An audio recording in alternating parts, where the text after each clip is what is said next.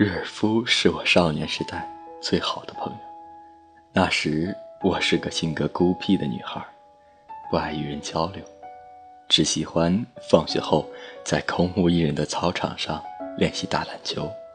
与瑞尔夫相识，就是因为他总是饶有兴趣地看我投篮，并准确地纠正我的错误。等熟识后，我们经常一起去学生餐厅喝冰冻可乐。再聊些学校里的趣闻。我曾对瑞尔夫说：“年级里很多女生暗恋你，你的确是聪明英俊的男生。”瑞尔夫笑笑说：“年少时的爱，大多天真鲁莽，不用在意。”我很认真地纠正他：“年轻时的爱亦能美梦成真，天长地久。”考上大学的那一年。我们在学校的餐厅话别，那日风轻云淡，白杨树沙沙作响，不知忧欢。餐厅里很多人正做着一个小游戏，申请一只挂在墙壁上的许愿瓶，然后在各色彩纸上写下心愿，装到瓶中，等多年之后再来看看是否实现了。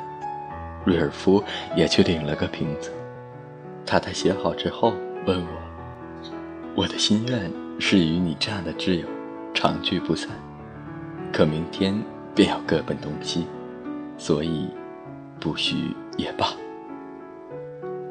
一别便是五年，五年后的某一天，我突然接到瑞尔夫的电话，说他跟着导师的科考队走了太远的路。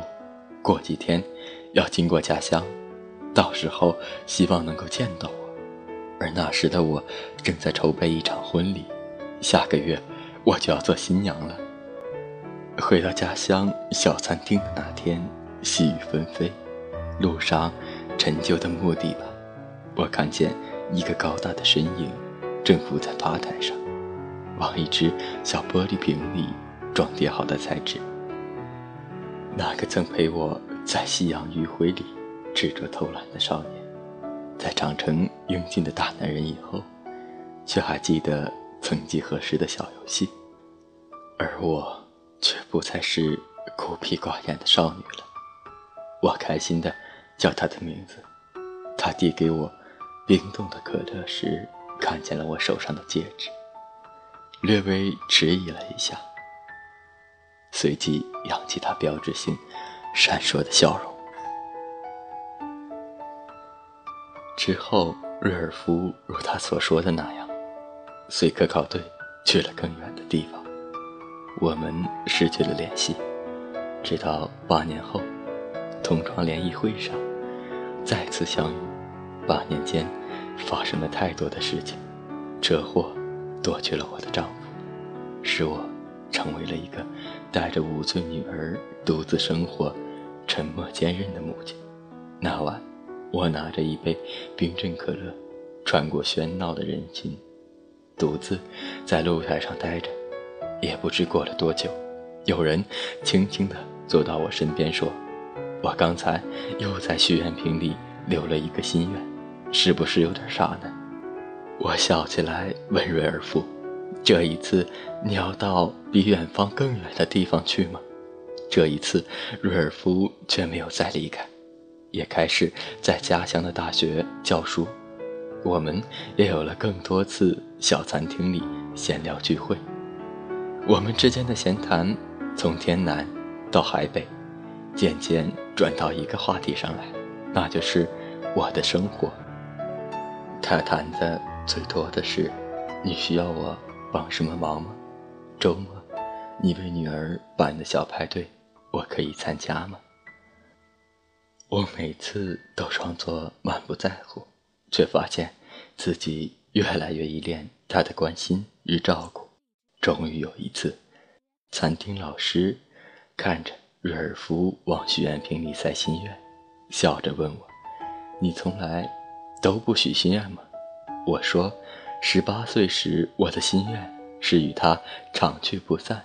你看，我的心愿现在已经实现了，所以不需要再许愿了。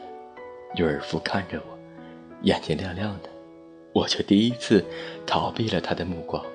我轻轻地说：“因为害怕失去一段弥足珍贵的友谊，我宁愿一生都不对一个人说‘我爱你’。”说完，我难受的捂住了脸。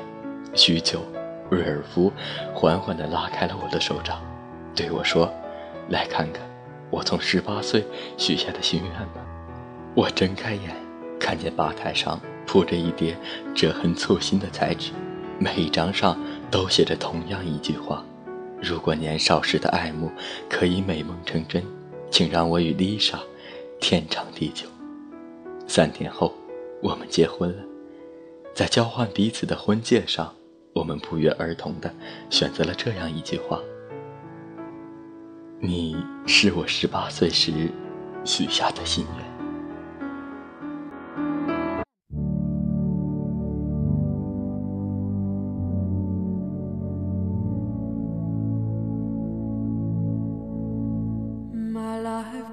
storm